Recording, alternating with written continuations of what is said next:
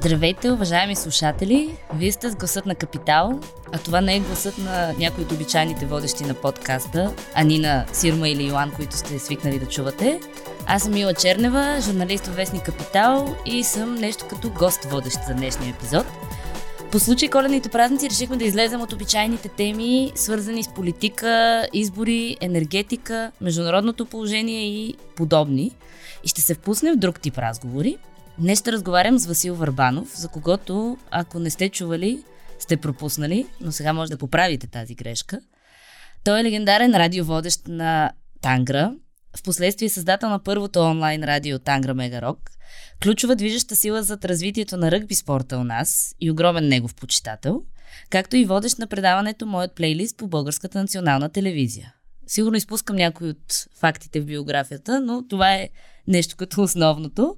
Днес с него си говорим за музика, радио, общество и изобщо каквото намерим за важно. Ще захапам и енергетика. Мисля, че слушателите ни няма да го искат това. Здравей! Здравей! За информация на нашите слушатели, разбрали сме се да си говорим на ти, не че не те уважавам, да не ме захапе някой. Аз ще почна така малко хронологично, така по-назад във времето защото прегледах, подготвих се с, с твоята биография. Учил си в френската гимназия през 80-те години, нали така? Поправим, ако греша. Да, като приключих а, своите истински взаимоотношения с нея през а, месец май 1987. Каква беше гимназията по това време?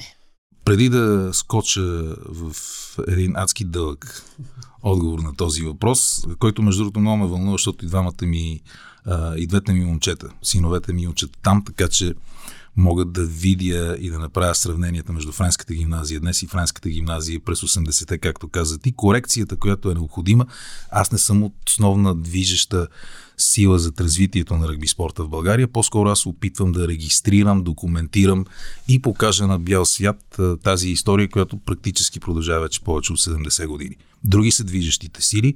Аз имам късмета и честа да бъда част от това голямо и е, смея да твърда благородно общество. Ние след малко ще зачекнем и тази тема, за да ни отвориш очите малко и, в, а, и за ръгби спорта. Та, така, Френската гимназия 80-те години, да се пренесем там. Френската гимназия през 80-те години се казваше по друг начин. Казваше се Георги Кирков. Прие името Алфонс де Ла Мартин след падането на Берлинската стена и желязната завеса. Много приятна гимназия.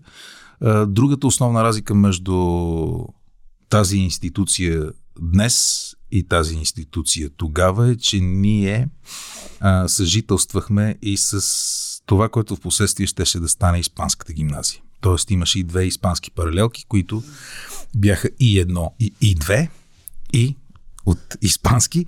А, много странно, в соца паралелките ни бяха с а, изброени по латинската азбука. Е Тоест А, Б, С, Д, такива бяха класовете.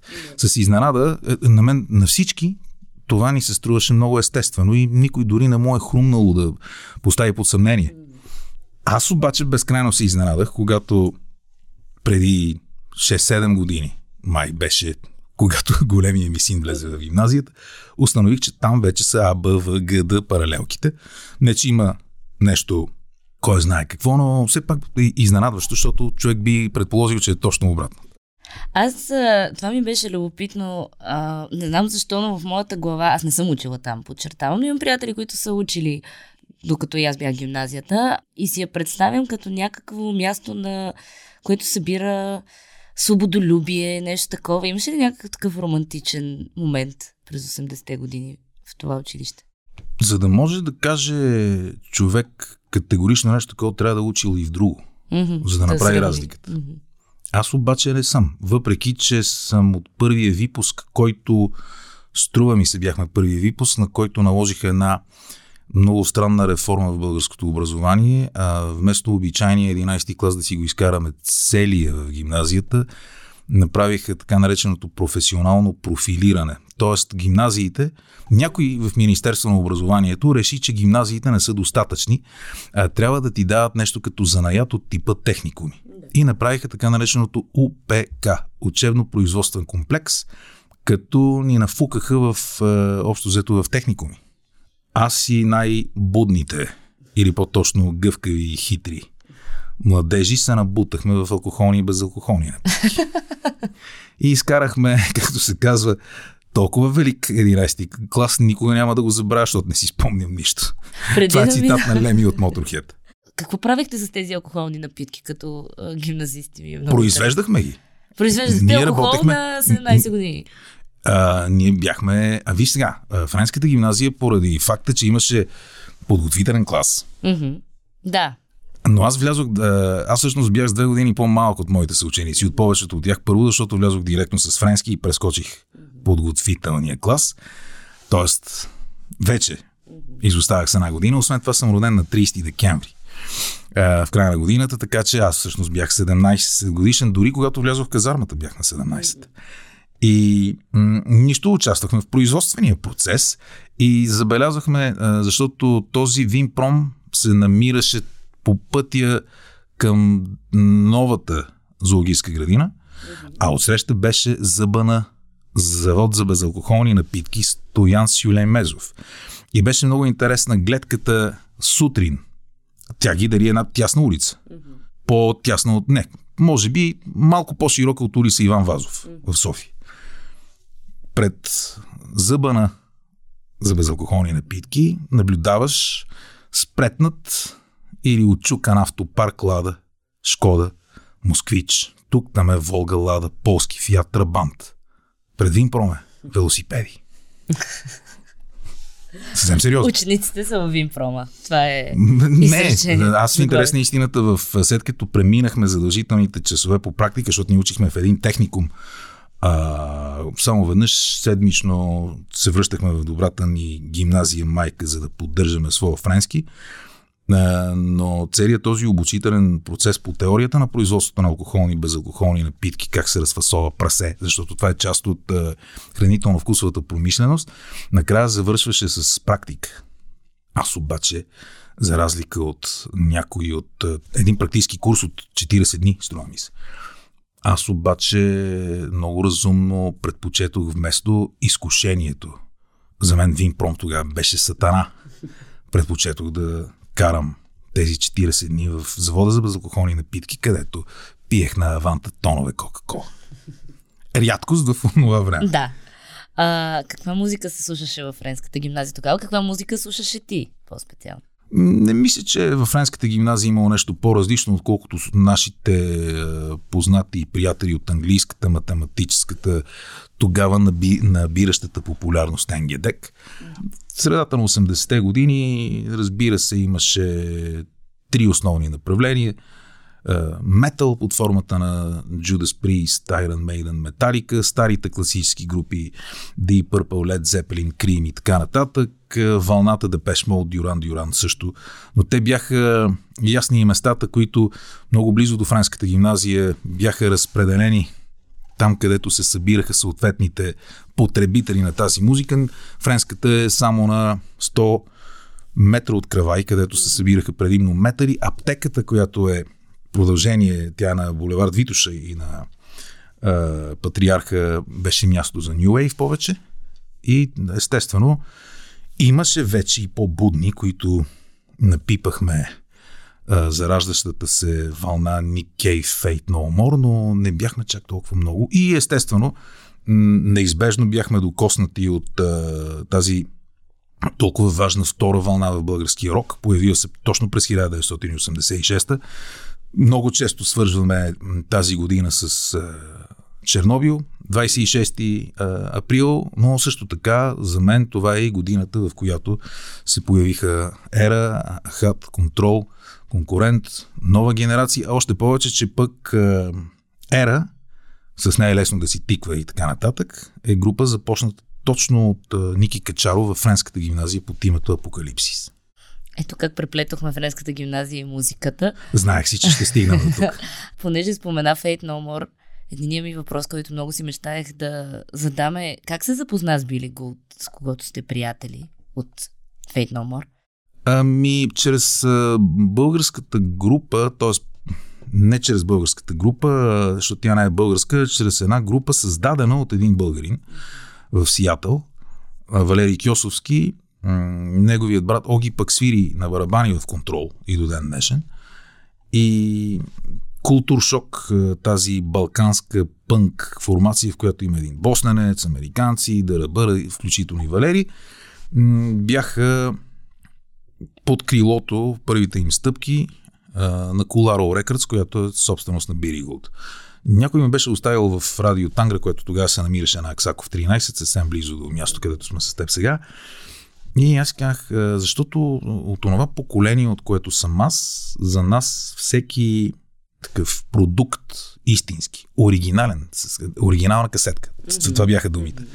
Беше безценен и се прочиташе дори най-малкият текст, защото оттам се разплиташе едно кълбо в секция благодарности, като видиш там научаваш имената на нови групи, на нови музиканти и започваш да търсиш по всякакъв начин. И съответно аз видях, че продуцент на това нещо е Бири Гулт. За щастие вече имаше фейк, но а, вече имаше интернет. Тоест успях да проследя и да затвърдя впечатлението, че това е същия Бири Гулт и съответно веднага му писах. А, и го поканих. В България той дойде. А, и от тогава сме много близки приятели, включително нали, то не е близки, че се чуваме на коледа и на Великден, а, че а, си обсъждаме често дълго напълно неразбираеми политически процеси в света. Не знам това с какво те забавлява точно. Изненадваме по-скоро. А, защо? А, светът никога не е бил толкова неясен и не, необясним, както в последните, особено неговата Америка. Абсолютно, аз по-скоро някак си може би очаквах, че обсъждате, не очаквах, че обсъждате точно това. А, може би съвсем клиширано си мислех, че говорите за но не може да говорите само за музика. Всъщност. Ние сме проговорили цялата да. музика, знаем. Се да. то, плюс това за музиката, когато разбереш, че с някой мислиш по един и същи начин, после не говори за нея, просто чуй това, какво ще кажеш.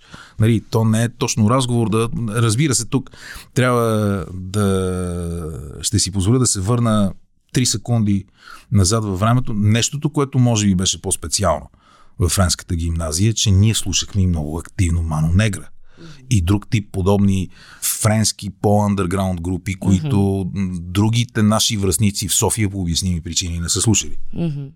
Понеже спомена за какво сте си говорили с Били Гут и ми стана интересно и имам такъв въпрос предвиден. Говорите ли си за, за ситуацията в България или въобще за нещата, които се случват в България и как ги обясняваш на един чужденец, който се сблъсква с, може би не съвсем различни проблеми в своята страна, но все пак различни.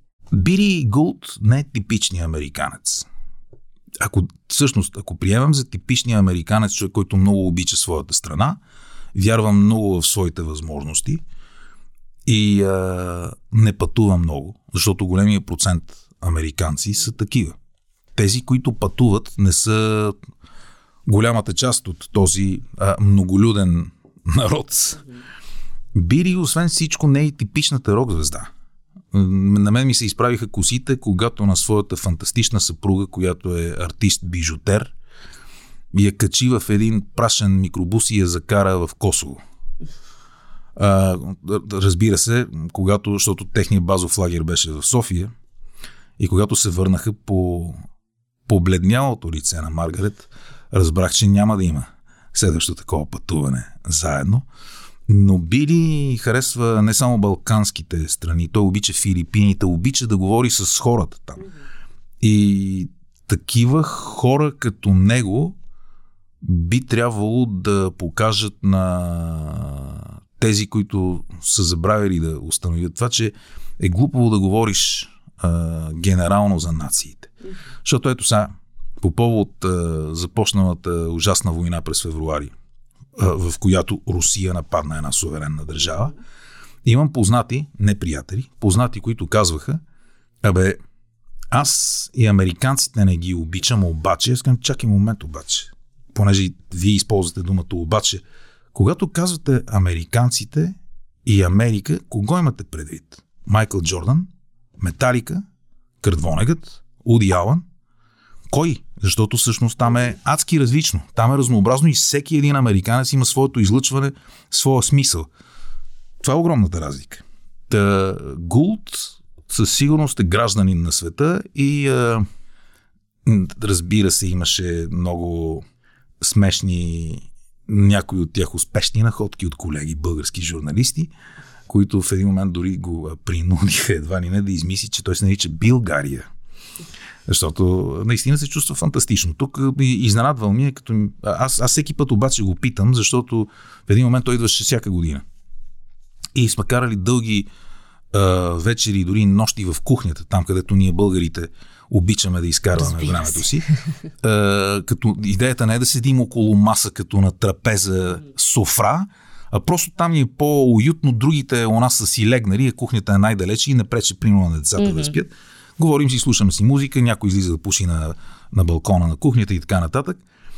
Та в а, такива да, разговори, аз често съм го питал, добре, теб те нямаше една година или те нямаше две години, две години, намираш някаква промяна в излъчването а, на, на София. Защото ние сме пътували, показвал съм му различни неща от България, на мен всъщност София повече ме интересува. И той ме е изненадвал с това, че много чист град. И аз казвам, стига, брат, че ние тук говорим точно обратно. Той каза, о, това е от преди, точно преди пандемията. Той каза, е, ти не знаеш, че новата мода в Сан-Франциско, например, защото то е от Сан-Франциско, а това нали, е най-европейския град. В Америка дори по-европейски, защото не е чак толкова голям като Нью Йорк. Mm-hmm. И аз, един от малкото градове в Америка, в които съм ходил, и смея да потвърдя, че там наистина се чувстваш по-европейски, mm-hmm. отколкото на другите места.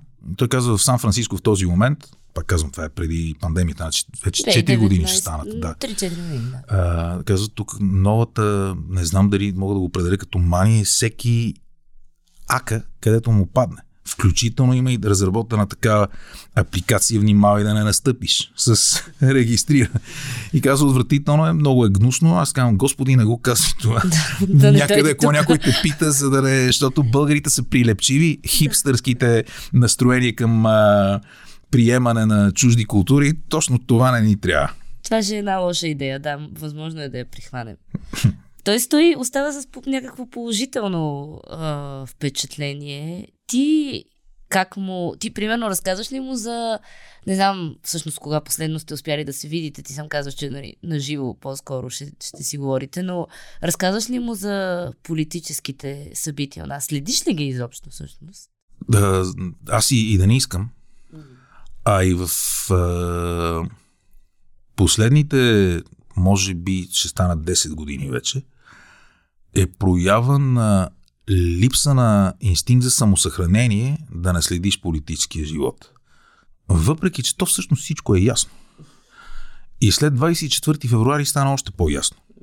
Ти си твърде млада и не си спомняш как, когато започнаха продължилите повече от година яростни всекидневни протести срещу правителството на Орешарски, Бири беше първия, който откликна на моята покана и заедно с Барни от Napalm Dead, Дубиоза колектив, Джино от Култур Шок и още няколко музиканти, Стерео МС, изключително Роб, записаха едно послание, което аз ги помолих да кажат. България принадлежи на свободния свят. Bulgaria belongs to the free world. Dance with me.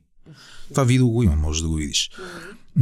Тоест, още тогава, 2013, беше ясно това геополитическо и цивилизационно разкъсване. Някой се опитваше да откъсне България mm-hmm.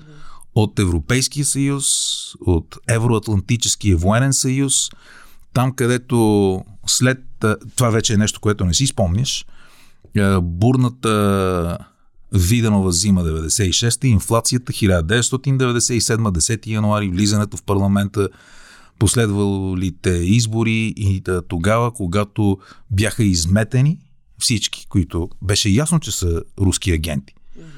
Така си казахме, е, то път вече е край, никога повече няма да се върнат и така нататък. Изработиха схемата с царя 2001 и ето, че се оказа, че а, много бързо на Гущер отново поникна опашка.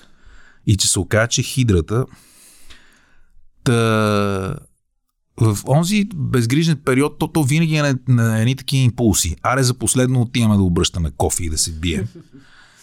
се оказа, че тази война май никога няма да спре. И че ако всъщност тази война спре, то тя ще бъде решена наистина с много кръв, но за щастие извън границите на България от други. Много от тези, които... То, е, то не е война, то е война на... Ще започне изречението от начало. Аз, между другото, тогава се отчаях. 2013 2014 вече, след като минаха нещата и тогава спрях да следя политиката, защото всичко ми стана ясно. И моите приятели, аз следя какво се случва, но в никакъв случай не вдигам кръвно вече. Mm-hmm. Гледам и регистрирам неща, които тогава ме... Думата не е отчаяние. Просто ме, ме, ме отказаха, защото стигнах до извода, който завършваше, когато убиеха и последното ми човече в компютърната игра. Надписа Game Over. Mm-hmm. За мен България такава, каквато аз съм си я представил, в моите най-родолюбиви мечти няма да се случи. И е Game Over. И всяко едно нещо, което се случва след това е абсолютно потвърждение на тези мои думи. Единственото, което мога да кажа, е, че пък това много ми помага, когато наблюдавам тези, които си мислят, че са играчи на политическата сцена, аз някакси много ясно и прозрачно виждам ходовете им на тази шахматна дъска. Те понякога са доста прозрачни, точно. Как... Те винаги са прозрачни, все пак има неясни ходове необясними понякога, но общата тенденция и картина е напълно ясна и поради тази причина предпочитам и, и знаеш ли защо всъщност? Знаеш ли защо предпочитам да отделям емоциите си, защото всеки един от нас разполага само с 24 часа дневно. Да използвам това време за нещата, които имат смисъл. Четенето на книги, гледането на филми, слушането на музика, правенето на филми, защото сега нали, съм се отдал на един документален филм.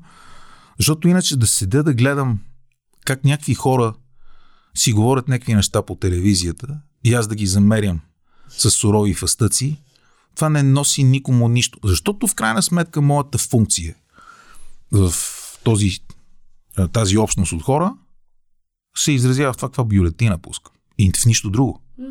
И а, аз мога да имам 18 висши образования, мога да ме дават всеки ден по телевизията и да си правят 200 селфита с мен в рамките на един час на тази улица. Но аз струвам един глас точно толкова, колкото струваш ти тук не говорим за това как корпоративно някой може да си купи и да контролира 2000 гласа. Не, да, говорим за това, че аз всъщност да. моята роля на гражданин струва един глас и аз не съм пропускал да го дам и няма да пропусна да го дам, въпреки резервите, които съм изпитвал към хората, за които гласувам. Но всичко останало е, аз не, не ми трябва много време, за да избера кого да гласувам. Аз не прекарвам 364 дни в това да, да скърцам с зъби облян студена пот и да не спя нощем, за да видя Господи за кого да дам своя глас. Затова моята емоция по тази тема вече е около 40 минути преди да отида в седмо училище, където гласувам и да пусна.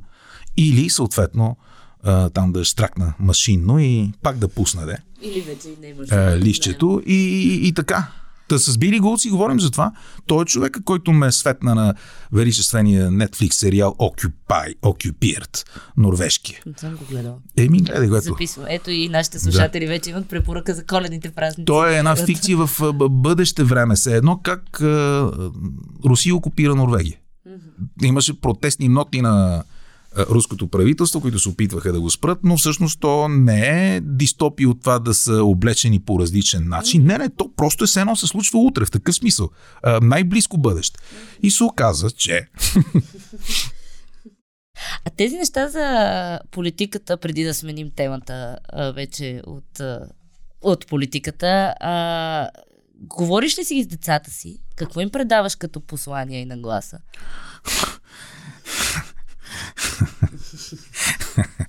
Филип, а, който сега откри Годжира, защото свири много на китара и аз казвам, слушай Годжира ти по дяволите си във френската гимназия. Годжира, Годжираса, френска група от Байон, най-успешната.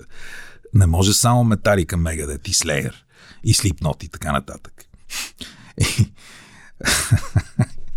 Филип е много смешен, защото като минаваме по край там партийния дом и така нататък. И те си спомнят, защото един е роден 2004, другия е роден 2006, т.е. те са били зайци, не мога да сметнеш на колко години 2013. И Филип ме гледа вече обаче смутирал да си казва, кой предложи Пеевски? защото ние ги влачихме с нас, разбира се. Е, да. Всеки ден, всеки ден, всеки ден. А, децата знаят. Децата, всъщност един е, сега ще стане на 18 години, другия е на 16 и половина. Какви деца? Mm-hmm. Те са мои и на Даниела, моята съпруга деца, но всъщност вече не са деца. Но аз бих се доверил на избора на моите деца, така че предпочитам те да гласуват, отколкото хора, които познавам на 50, 60, 40, 30. Ще мидам на няколко други, тем, други теми, защото ми се ще се пак да ги зачекнем и за ръгби спорта. Да поговорим Готово. как стана толкова активен. 1978 година майка ми а, успя да спечели, не, ми, не знам как точно не са били конкурси, а, договор, да, защото тя е лекар, да а, стане лекар в Алжир и да преподава в тамошната медицинска академия. Майка ми е невролог. Тясна специализация епилепсия. И съответно не позволих на цялото семейство да заминем, защото според тях сме щели да се чупим. Бащата на майка ми също лекар е бил белен. А, така или иначе, а, заминахме само аз и тя и аз попаднах в среда на френско училище. Първите два месеца тотален ужас, защото не разбирах какво ми говорят. Аз съм... Ти на колко години И ми на 7. Mm-hmm. Не, всъщност трети клас а, на 8. Да. Но аз понеже тръгнах нали, една година по-рано, защото съм роден да. края, да. А, но след втория месец, това в чуждоязиковото обучение е преддъвкано многократно, след втория месец превключих веднага на френски, след което аз мислех и сънувах на френски. Съответно в това училище, тъй като Франция е една от световните суперсили в тази велика игра – в часовете по физическо имаше и такива занимания с вълшебното яйце. И когато се завърнах в България, с няколко години по-късно, с а, приятна изненада установих, че има а, такива занимания и тук. И оттам, като се почна. Добре, да. Аз рязко ще прескоча няколко десетилетия, може би. Идеално. Но на мен много ми се ще все пак да разкажа. Ти като отвори думата за ръгби, аз мога да остана тук до вторник. Какво се случва в българския ръгби спорт в момента? Българският ръгби спорт в момента е в ситуацията, че от една страна има най-прогресиращия в света на колективните български спортове отбор – затова за този период от 3 години българският национален отбор по ръгби осъществи един невиждан възход от цели 35 позиции в световната ранглиста, което е много приятно. Той има своето обяснение. В същото време пък нещата при детските отбори, откъдето се започва, не са много розови най-общо най-голямата причина за този проблем е липсата на материална база, защото ма, това е такъв много, много прост за обяснение с, наистина с три изречения. Mm-hmm. Един терен, тревен терен, защото ръгби не може да се играе на асфалт. Mm-hmm. Българските училища са преди всичко с бетонно или асфалтово покритие. Да. Е, от една страна футболистите не си дават професионалните клубове игрищата, защото си мислят, че уния ще им ги разринат. Ще им ги разринат, да. Другото е, че дори съществува те в продължение на десетилетия терени, на които се играе ръгби, поради покачването с свръхзвукова скорост на цените на недвижимите имоти, се изтласкват в периферията на отвъд околовръстното. И сега защо имаме, как се става така, че имаме такъв добър от... Ами, Защото аз е... това, което чувам и наблюдавам, това е, плод, е... това е плод на една много дълга традиция.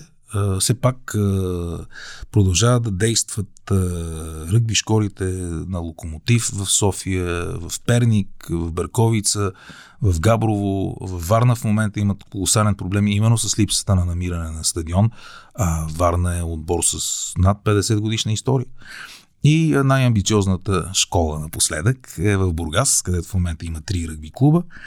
А, пък а, и след а, отварянето на границите на Европейския съюз, много от тези момчета, малко, около половината от гръбнака на националния отбор всъщност играят в чужбина. Mm-hmm. И тъй като това е една много интересна игра, защото от една страна тя е силов контактен спорт на 15 души срещу 15, mm-hmm. а от друга страна е игра на ума. И поради тази причина тя дълги години беше затворена световен мащаб в най-елитните университети. И големият взрив, голямата експлозия, след като решиха да споделят тази ценност с другите хора, което обяснява големия възход на Аржентина, защото е, Аржентина в момента е в е, топ 6 на света, преди бяха наистина най-най-най-най, най-богоизбраните в аржентинската нация, mm-hmm. които можеха да се занимават с него. И поради тази причина всъщност този елитен спорт е изграден на базата на едни много конкретни ценности, за, в което най-важната е уважение. Себеуважение, но и уважение с този, с когото играеш не случайно. И аз всеки път го подчертавам това.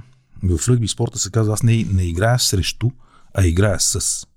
Разликата е много съществена. Защото ако другия го няма, ти какво правиш? Нямаш опонент, няма Dancing матч. with myself. не, не. не е опонент, партньор. Да. И поради тази причина съм със смесени чувства, защото както във всички спортове обаче се оказва в България, ние сме с обърната пирамида. А, с а, дъното нагоре сме. И защото всъщност строителството трябва да започва от основите. И ето аз тук вече се опитвам да се намесия с своя принос е все повече българи и млади хора да разберат за това, включително и за деца и поради тази причина изключително се гордея, че успяхме от новата академична година ръгби да се появи като официално занимание с ръгби програма в Софийския университет и в Нов Български университет. Защото това е нещо, което аз и тези мои съучастници, с които сме се взели с тази мисия, ние не продаваме нещо. Искаме просто тази фантастична игра, която освен всичко е адски забавна, да не говорим, че е безкрайно полезна, в изграждането на... Не, говори се много как спорт е полезен, обединява, да, да, този спорт наистина е такъв. Защото той те учи да поемаш отговорност и да поемаш отговорността дори да се провалиш и да преглътнеш горчивото хапче, заради твоя провал страдат често дори физически изболка твоите приятели. Тоест да си много внимателен какво правиш и да влагаш наистина всичко от себе си и своята концентрация в името на успеха на всички. Защото, нали, другото клише, е, ето и сега, виждам Роналдо, а, всяка вечер ми казва, футбол обединява хората. Как? Като между тях има елитни полицаи, и яки немски овчарки и електрошокови палки. Така ли ги обединява? Докато в ръгби, между другото, няма сектори. Така ли? Ръгби да. феновете добронамерени ли са едни към други? Да. На различните отбори. Да, да няма, няма сектори. Няма разделение, няма полицейски линии. Това ме впечатлява искрено. Е, контактът физически сблъсък е достатъчно яростен на терена. Mm-hmm. И така. Ами да се надяваме да, да се развива и повече. Аз Този мисля, филм, не... върху който се да, надявам да завърша е, в началото на март, защото той се оказа много по-сложен, отколкото очаквах. Но все пак говорим за една... За първи път думата, след това и понятието ръгби се появява в българското обществено е, пространство през 1920. Минали са повече от 100 години. От тогава и а, първоначалната ми идея за 70-минутен филм се оказа невъзможна. А, за щастие този филм получи известна финансова подкрепа от а, програма Култура на столичната община, плюс че Българската национална телевизия а, на 9 септември в конкурса Pre-Sale предварително откупи правата за излъчването му. което ще съвпадне с, надявам се да го програмира така, както ги съветвам, началото на септември 2023 за излъчване по телевизията, защото пък през септември започва Световната купа по ръгби, което ще бъде най-голямото спортно събитие през следващата година във Франция, а и защото също така през 2023 се отбелязват и планетата ще празнува 200 години от раждането на ръгби. Така че мисля, че този филм ще консолидира нашата общност, защото ние не познаваме своята ръгби история. Мен сега ме е срам, лично мен, че преди да започна да правя този филм не съм знаел толкова неща. Човек се учи докато е жив. Да се надяваме. да. Е, аз ще помогна по този начин на много от тези, които искат да се научат, да прескочат много бързо тези 4 години, в които аз работих денонощно за това и продължавам да работя, за да могат да глътнат цялата информация за час и 40 минути. Значи ще го очакваме а, с нетърпение. Заговорихме за телевизия, косвено макар. Кога? А, да, за филма. Не, но директно говорим. Филми, директ. Да си поговорим малко за радио, защото мен много ме глождаха няколко въпроса. Ето тук вече можем да не си тръгнем преди следващия четвъртък. Кога разбра, че ще се занимаваш с радио? Е, този въпрос е унищожителен. Разбрах на 8 декември 1992, когато започнах да се занимавам с радио. Точно преди 30 години. Всъщност аз на въпросния 30 декември ще стана на 53, а от 30 години се занимавам. Тоест 30 години се занимавам с радио, 23 не съм се занимавал, като махнеш така наречените прословути първи 7, смятай каква част от живота ми е радиото. Точно, аз между другото забравих и в началото да спомена ние в предварителния разговор. Това го Имахме ли такъв? Имахме, че а, всъщност с този подкаст празнуваме някаква твоя отбелязваме, айде, годишнина в радиото. 30 Но как, години. Как, как, как, Имаше... какво се случи? Какво се случи на този тук, тук съвсем, съвсем наблизо, в интерес на истината, аз започнах малко преди това. Радио Тангра, което беше създадено от Кирил Маричков от Штурците и Косио Марков от Тангра. Един мой приятел, който никога няма да му се отблагодаря за това, Бойко Стоянов, той в един миг беше и директор на Кукления театър, дълго време прави и цигулки, продължава да е мой много добър приятел този, който прави сигулки, се казва Лютиер. Та Бойко ми каза, бе, а ние много слушахме музика с него, той е по-голям от мен, заедно с един наш друг приятел, който ни свърза Веско Апостолов, той пък произвеждаше кукли, те оттам се да познават, защото ни кукления театър и да ръбъра. Абе, тук едно радио ще се прави за рок радио. Аз казвам, вие нормални ли сте? А, защото в този момент ние постоянно презаписвахме, купувахме си музика и така нататък. Всъщност това ни беше основната тема на разговори и занимание. И дойдох. Те, Киро и Косио, понеже се намираше в е, тук зад опашката на коня, в сградата на студентския дом, за да им предоставят помещение, за да сложат радиото горе на последния етаж, имаха ангажимент да имат и веднъж седмично двучасово предаване по студентски въпроси. Mm-hmm. Те, разбира се, не са такива нещастници, а, наивници, леймари, както казват на съвременен език, за да разчитат на конкурси, за да намерят хора, за да започнат един толкова мащабен и сериозен проект. Те имаха хора за всичко. Нямаха само за това, за, според мен, досадно, досаден за тях ангажимент към студентския дом, въпреки че иначе, какво, нали, уж млади хора. А, и всъщност това беше вратичката, през която се промъкнах защото само една година ми трябваше, за да се отърва аз от този от, ангажимент. Като първоначално ние бяхме общо петима, с не с машинация, директно отидох при Киро и му казах, трябва да изгониш на секундата Петър Волгин, защото той беше един от mm-hmm. тези петима, които бяхме. И така и се случи. Пешо излетя. Пешо излетя. А, а след което, защото мен ми се занимаваше с радио на тема музика, твърда музика. Тежка музика, а не да хода да правя анкети в университета, достатъчна ли ви е стипендията, харесват ли ви кюфтетата с бял сос в мензата. Да.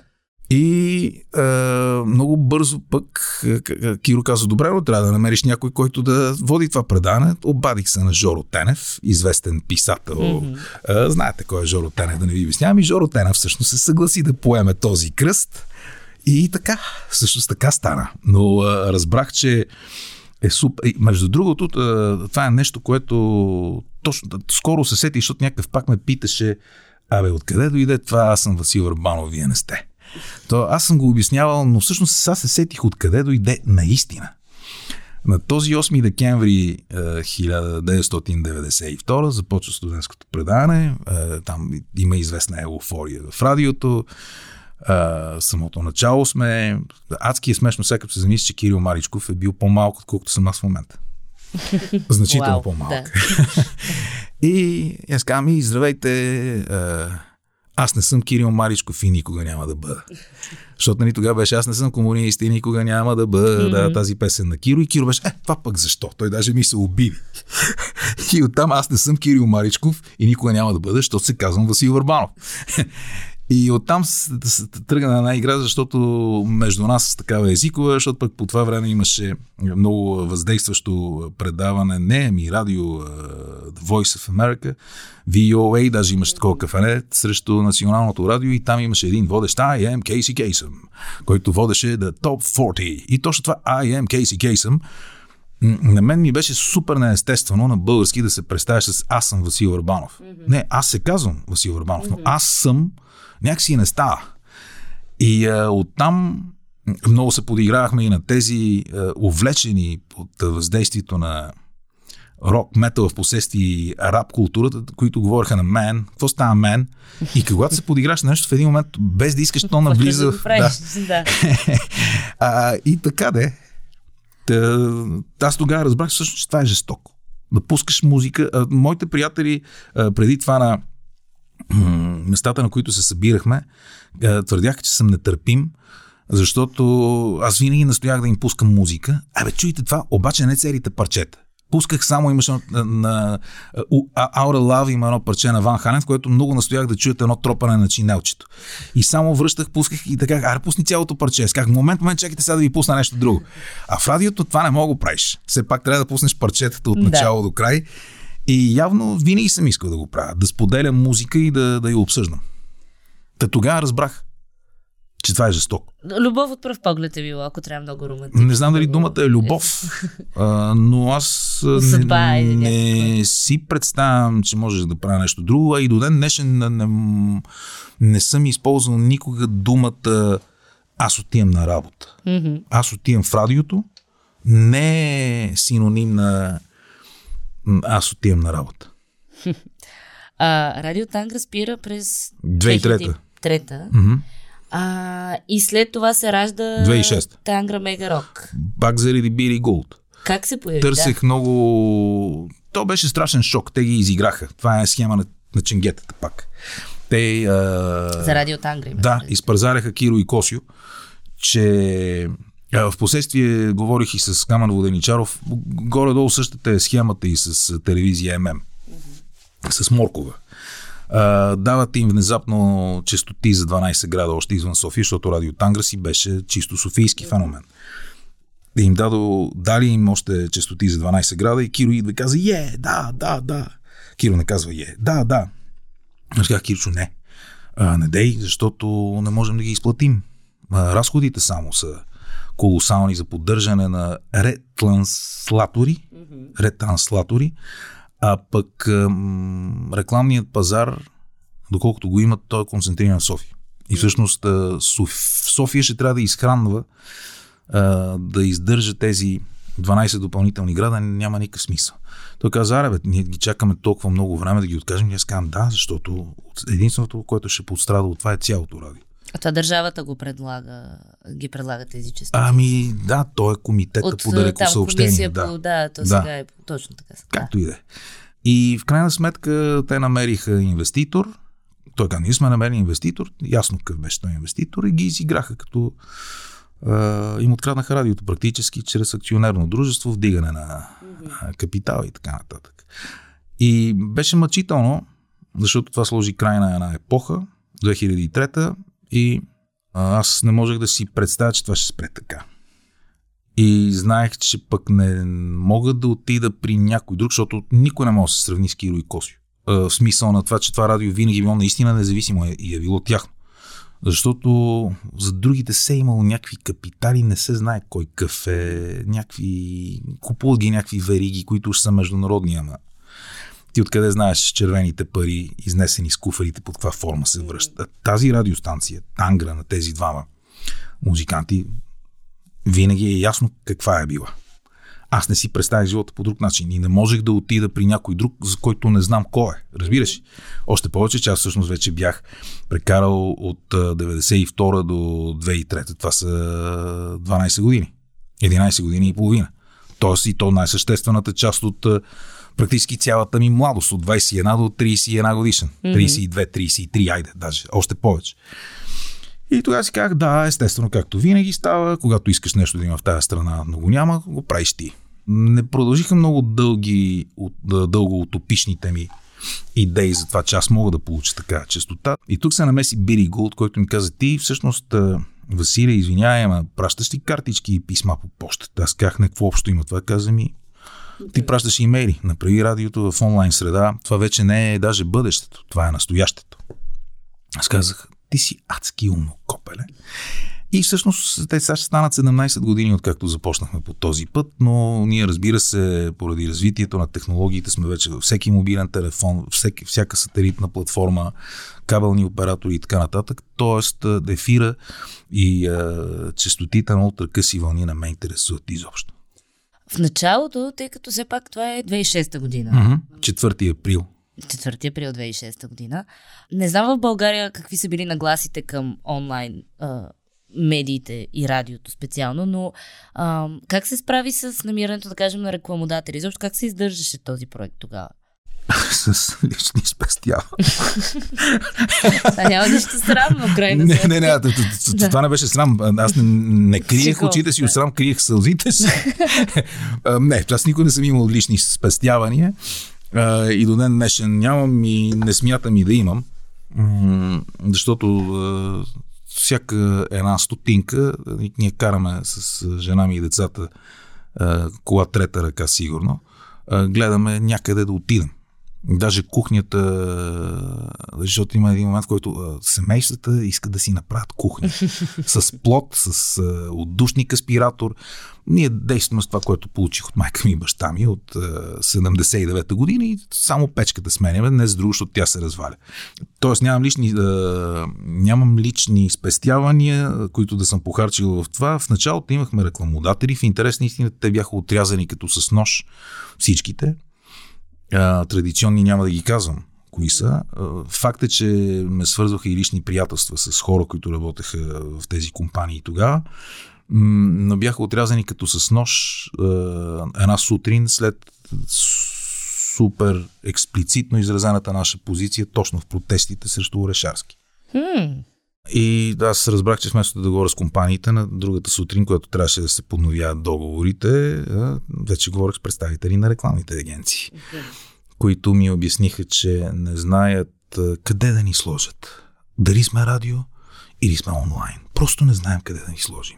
И така разбрахме, че разбрахме, защото аз и хората, с които имам удоволствието, не използвам думата да работя, но да действаме заедно, ни стана ясно, че най-добрият начин е да продаваме радиото по друг начин, а, чрез концертите, които организираме. Mm-hmm. Защото аз не, не, не, няма ти кажа, ски сами, дай ми 10 кинта, за да мога да се абонираш, да ми слушаш радиото, защото не става а, по този начин. А вместо това ти продавам билет за концерт на Exploited. Mm-hmm. Сега, тук се оказа, че не винаги успяваш да покриеш дори разходите за концерт. Това ми звучи труден бранш. А, това е, вероятно са най-стресовите мигове в иначе ужасно щастливия ми живот. Но пък а, има вълнение. Интересно е. Много съм доволен и щастлив. Изкарахме 17 години като абсолютно независими. Супер. И сме събрани а, за мен. Ние сме А отбора. А, ние сме национални отбор на България по радио. И а, естествено, пазейки тяхното достоинство, защото най- това е най-ценното нещо, което всеки човек притежава личното достоинство. Аз не съм крадец и не мога да го отнемам. Има много популярни имена в много известни корпоративни и скъпо платени радиостанции, които са драскали на нашата врата. Не от надменност са били помолени да спрат да драскат на тая врата, а защото ние сме събрали най-доброто. Аз мога да потвърдя, че много се забавлявате, като дойдох на гости при вас, че наистина това, което каза няколко пъти, че ти не ходиш на работа, че го приемаш като... Айде, забавление звучи лековато, но че не го приемаш като работа, мога да потвърда, че така изглежда и отстрани. А всъщност има много а, сериозна трудова дейност около това, защото се поддържа 24 часа, има продукция, медия, има счетоводяване, да има разходи. Концертите вече са част от тази дейност и те са много стабилна ангажираща много време дейност. Е, плюс с големи, ние работим с някои много големи групи, много големи агенции, което е една от причините 50% от годините аз да не употребявам алкохол. Защото когато сключвам сделките, аз предпочитам да съм трезвен, най-малкото защото когато изпия две чаши уиски, ставам много по-щедър. А това в бизнеса не е добър съветник. А, като си говорим за радио, трябва да си поговорим и за телевизия и за една много дълго очаквана тема за сигурна съм за много от колегите ми, защото се оказва, че има много фенове на моят плейлист сред тях. Изненадващо е по принцип за мен а, първоначално всъщност беше изненадващо шумния успех на, на този практически скромен телевизионен проект, скромен като средства. Mm-hmm. Впоследствие обаче разбрах, установих, анализирайки защо. Просто хората са адски изморени.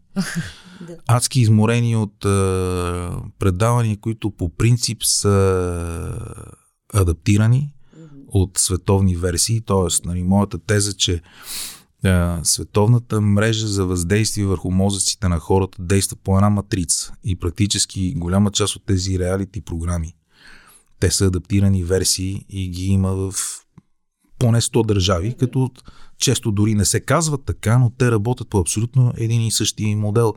Дори двамата, които причакват зад колисите участниците, които в този момент ще излязат да покажат всичко най-добро от себе си и след това ще излязат разочаровани или вдъхновени, репликите, интонациите, гримасите и мимиките на тия двамата са еднакви навсякъде. Mm-hmm. Гледах веднъж а, в Тайланд, в Сингапур, в Македония и в Мексико по абсолютно еднакъв начин.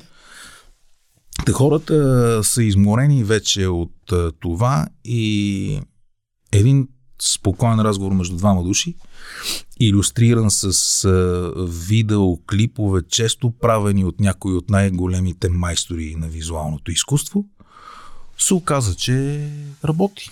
Сега, не е най-масовия продукт и слава богу. Може би. как дойде идеята за него? Не е моя. Това е важно, между защото повечето хора все пак го асоциират това предаване. Не, като мой, аз, твое... аз навсякъде започвам винаги с това, защото няма нищо по неприятно от това да береш лаври, които не са твои и нямаш никаква заслуга. Обадиха ми се а, мои познати, ми казаха, бе, започваме едно предаване а, по националната телевизия а, за музика и единственият човек, който, за когото се сещаме, си ти. Аз казах, окей, имам някои условия. Те не бяха финансови. Тези условия бяха свързани с моето присъствие и свобода. Защото аз вече не съм глупак. натрупал съм доста опити в телевизионни проекти, за радио не говорим, в общуването с хора чрез тези големи световни агенти и агенции и не исках да ми се губи времето. Тук ще призная, че ако не бях започнал работа по своя документален ръгби филм, вероятно ще да им кажа да потърсят някой друг. Само че аз вече исках да започна да мисля на ниво видеомонтаж, видеоритъм mm-hmm. и картини, да изляза от радиото, защото тук говорим за филм. Mm-hmm. И това щеше да е страхотен повод да вляза в uh, Adobe Premiere, например, и да изляза от Adobe Audition, mm-hmm. за да започна да смятам и да възприемам нещата като фреймове, а не като секунди. И а, се оказа, че това наистина първо много ми помогна за цялото конституиране на този филм. А, и защото а, не за друго щях да им откажа, а защото мен и без това предаване а, активната ми част от деня беше 13-14 часа. Още повече аз си мислех, че ще ми отнема много по-малко време, а се оказа, че ми отнема страшно много, защото аз не съм просто водещият на това предаване. И така де. Как Но идеята не беше моя. Тя Да. беше вече направена, като всъщност двама души се срещат а, и си говорят за песните, които а, въпросният човек е избрал. Сега, тези, с този примерен сценарий, който аз видях, с който въпросният проект е преминал през съответните там конкурси или какво Да. се казва в националната телевизия, няма нищо общо с това, което аз правя. М, като принципна база на общуването между тия двама души, независимо дали съм аз или дали водещи и този човек, който е там. Но пък съм благодарен, че приех тази идея, не защото се снимат хора с мен на улицата, а защото мисля, че сега, знам, че звучи адски смешно. И някой, ще, който ме познава, като арогантната радиосвиня, ще помисли, че се шегувам. Ето като Павлин Даскалов, например, който дебне от апаратната. Но всъщност е, наистина това предаване ме направи по-добър човек. Защото ме научи да слушам, а не да говоря. Защото в радиото, дори аз съм правил интервюта, ето Павлин е снимал някой от тях. Аз съм а, говорил много преди да говоря с графа а, Орлин Павлов, а, Емо от конкуренти и всички останали минали до сега в моя плейлист. Аз съм говорил с Мерилин Менсън. И смея да твърдя, че едно от огромните удоволствия на радио или телевизионната работа, в случая като работа, е точно общуването. Обаче, м- в случая е, аз не случайно държа много на терминологията. Човека, който седи до мен на стола в моя плейлист, не е мой гост, а той е главен герой и аз съм там да му помогна да представи най-доброто от себе си чрез музиката, която той е избрал. Не аз. Амбициозна цел. Ами май се получава. Получава. Като т- ето една информация от кухнята, аз премахвам от а, нещата, които снимаме. А, ето, а, разговор между двама души. Снимачната продължителност е около 54 до час, минути до час и 15. А от тях гледам пряката реч да бъде сведена в това предано от 54 минути на 33 до 34 минути. Останалото са откъси от песните, защото не мога да пуснеш всички видеоклипове. Да. И в тези 34 минути аз гледам да премахна голяма част от нещата, в които аз съм говорил. Защото когато идеята да предразположиш някой, често говори страшни mm-hmm. глупости и смешки. Защото целта ми е не аз да се показвам колко много разбирам от музика или колко знам, защото то пък оставаше и да не знам неща за а, нещо свързано с музика, при положение, че от 30 години се занимавам с това. Основно с това. Да.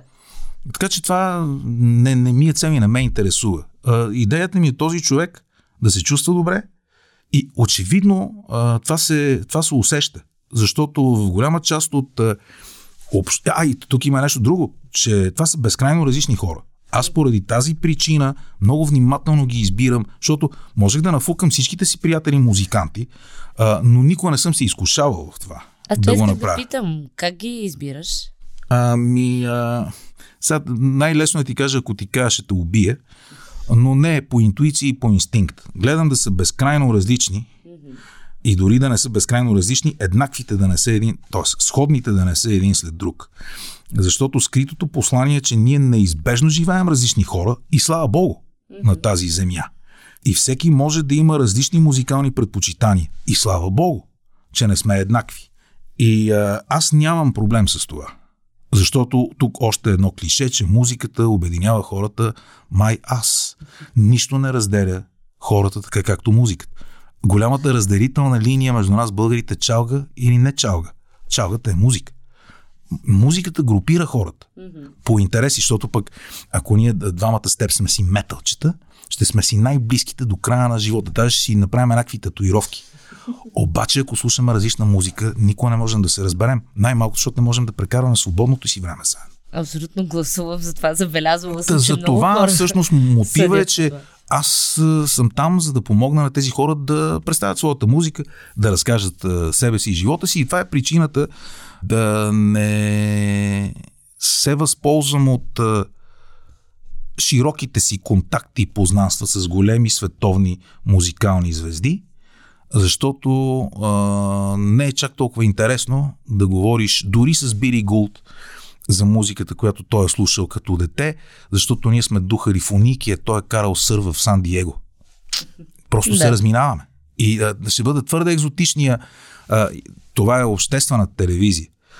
И а, арогантната свиня от частното пънк и рок радио, което често е гол до кръста с бутилка Джак Даниелс в едната ръка, бутилка бира в другата, тук много добре осъзнава, че е на гости – mm-hmm. има удоволствието а, да представя в обществен национален ефир м- идеите за свързаност между хората и тази връзка между поколенията и тези спомени, които дори думата фонийки, която изниква топлината или съответно разочарованието от детските спомени при а, един чуждестранен, колкото и да е голям той, ще стане, тази връзка ще се загуби. А и в крайна сметка става дума само за 36 предавания годишно. Mm-hmm. Това е нищо. Това е един клас. Така е. Училищен клас. Кое е най-неочакваният музикален избор, който някой от твоите главни герои е правил? Това е най-неочакваният въпрос, който ми задава, защото в а, около 20-те интервюта, които съм давал по повод моя плейлист, този въпрос присъства неизмен. Няма. Аз нямам очаквания. Защото, е добро, да. защото да, нали, да, аз мотивирах себе си, че колкото по-различно, толкова по-добро. Не бих си позволил, ако се стигне до там, че някой да пусне, да кажем, песен на Лепа Брена, докато тя тече, аз ще стана и ще изляза. Защото, ето, аз не съм против хората, които слушат чалга. Дали говори се за войната срещу чалгата. Добре да, ама представи си едно циганско семейство, което празнува кръщането на своето дете. Аз не мога да им кажа, ей, вие слушате циганска музика. Е, каква да слушат? Това е техния живот. А, винаги аз избягвам а, всъщност думи като толерантност, защото те не са достатъчно силни и не изразяват а, истината. Моята позиция винаги е била, нямам нищо против, стига да не съм длъжен да присъствам. Тоест, слушайте си каквото си искате, но не ме занимайте. Не ми го пускайте. Да, на мен. А, аз предпочитам аз да си избирам музика личи си, въпреки че в това предаване някой друг поръчва музика. Да, да, да. Аз това казах, че ако някой, и то няма нищо против старата лепа, т.е. нищо лично, но ако някой предпочете такава музика, аз просто ще стана и ще изляза и може би ще се върна. И в края на нашия разговор, аз изкушавам да попитам, предполагам, че няма да съм първата, няма и да съм последната, но какво включва плейлиста на Васил Върбанов? Um, Fate No More, Van Halen Exploited Slayer, Public Image Limited, от Crew Babyface Clan, Штурците, Тангра. Кажи ми три песни конкретни. Uh, песни на хора. Be the на Busters на Exploited, да. Raining Blood на Slayer, uh, Seattle на Public Image Limited, uh, Fight Like a Brave на Red Hot Chili Peppers, не тя, We Care a Lot на Fate No More. Аз съм доста а, разтропан тема музика. М- така че знам колко е трудно да избереш 10 песни, но а, аз го правя това всеки ден по радиото. Аз пускам всеки ден музиката, която аз харесвам по радиото, затова за мен не е на живот и смърт да ме поканят в моя плейлист да пусна своите 10 любими песни. Тоест, ако искате да слушате моя плейлист на Васил Върбанов, си пуснете Тангра Всеки ден съм от 12 до 16. Много ти благодаря. Минахме през ужасно много теми, според мен. Но... Нищо не казахме за сектор енергетик. Оставям си го за следващия път. Ето, ще има епизод 2 с Васил Върбанов. Не, Какво ще се случва с тока? Тема е енергетика. Не е задължително да е електрически ток. Има и други източници на енергия. Разбира се. Много Мила, ти благодаря. И аз много ти благодаря и пожелавам на теб и на всички хора, които имат благоразумието да слушат твоя подкаст. Фантастични празници и да се надяваме, че 2023 ще бъде по-добра за всички и че ще продължи да се прави много интересна музика навсякъде по света. И България ще продължи своя ръгби възход. Благодаря.